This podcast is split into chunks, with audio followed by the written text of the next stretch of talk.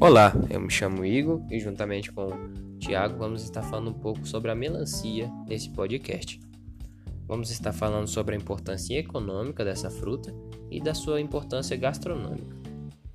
No Brasil, a cultura da melancia ela foi introduzida durante o ciclo econômico da cana-de-açúcar e teve as regiões Nordeste e Sul como ponto de partida para acarretar a sua importância às demais regiões.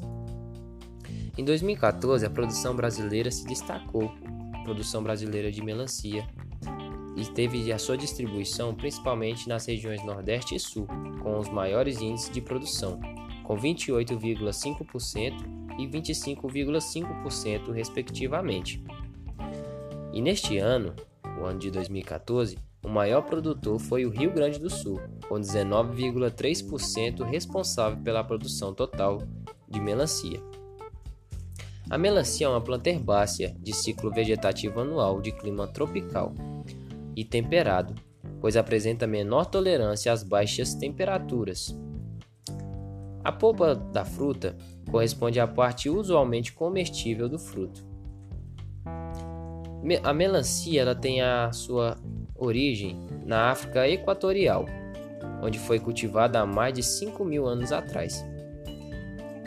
E Segundo as informações, fontes de pesquisa, é, a fruta ela foi instituída ou introduzida em 1551 no nosso país. A melancia ela é muito apreciada pelos consumidores por sua textura, aroma e sabor refrescante. A excelente qualidade dos frutos, principalmente em sua homogeneidade de tamanho, cor e sabor, foram os principais atributos que proporcionaram competitividade da melancia brasileira no mercado externo. O Brasil é o quarto maior produtor de melancia no mundo, procedido apenas pela China, Peru e Irã, sendo que a quantidade média produzida nas lavouras temporárias desde 2013 é de mais de 2 mil toneladas de melancia por ano. As indústrias de alimentos são responsáveis por gerar toneladas de resíduos, que dependendo do tipo de fruta a ser processada, pode ser derivados de cascas, sementes, caroços e polpa, acarretando sérios problemas ambientais devido à produção de lixo orgânico. Esses resíduos causam um considerável impacto ambiental, além do aumento dos custos do processamento para o fabricante. No caso da melancia, a parte não comestível responde a 53% do fruto, do qual 43,7% são cascas. Atualmente, as agroindústrias têm investido cada vez mais na capacidade de processamento, gerando assim quantidade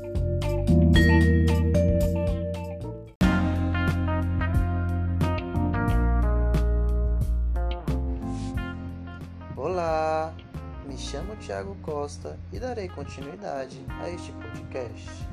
Falaremos um pouco sobre a composição nutricional e a sua utilização. A melancia é uma fruta refrescante, de agradável sabor e aroma. É, pode ser utilizada numa variedade de fins culinários. Na maioria das vezes, a polpa é consumida em natura e na forma de sucos mas todas as suas partes podem ser utilizadas, pode ser consumida também na forma de doces, compotas e outras coisas.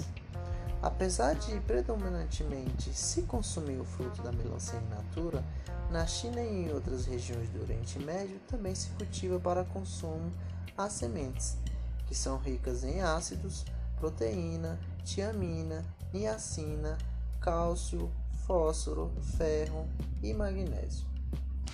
Em relação à casca, a sua maior utilização se dá na produção de picles e doces, estando em seu enfoque nutricional concentrado nos teores de minerais e de fibras do mesocarpo.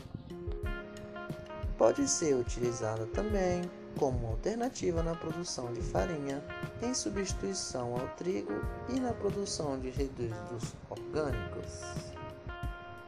A polpa da melancia tem a coloração vermelha devido à presença de licopeno ou amarelada, em consequência da presença de carotenos e xantofilas. Em relação à melancia, quanto mais verde for a melancia, mais será encontrado arginina, e com o amadurecimento, a concentração de citronina é maior, atingindo assim o máximo de 100 a 300 decimol por quilo seco. Portanto, quanto mais maduro o fruto, maior será a fonte de citronina. Ela também contém antioxidantes com diversos benefícios relatados para a saúde. Os compostos fenólicos também têm recebido especial atenção devido às suas funções na saúde humana, tal como o licopeno. Estes compostos atuam na prevenção de doenças degenerativas, como cancros, doenças cardiovasculares e doenças neurais. E outra coisa a se entender que foi muito tempo estudado por alguns especialistas, podemos entender que, apesar de todas essas coisas faladas, ajudam ainda a combater diversas doenças, como a diabetes e os transtornos. Agora falando um pouco sobre o uso terapêutico. Alimentos com alegação de propriedades funcionais tem um forte apelo populacional na busca da saúde e na prevenção e tratamento de doenças, principalmente doenças crônicas não transmissíveis. Falando um pouco sobre resultados e discussões, sabemos também que frutas e hortaliças são importantes fontes de elementos essenciais como os minerais. Estes desempenham uma função vital no desenvolvimento e boa saúde no corpo humano. As frutas são consideradas as principais fontes de minerais necessários na dieta humana. Por este motivo, a melancia tem características especiais para que possa estar dentro dessa classificação. Vitaminas como B1 e B6 são importantíssimos para o nosso corpo humano.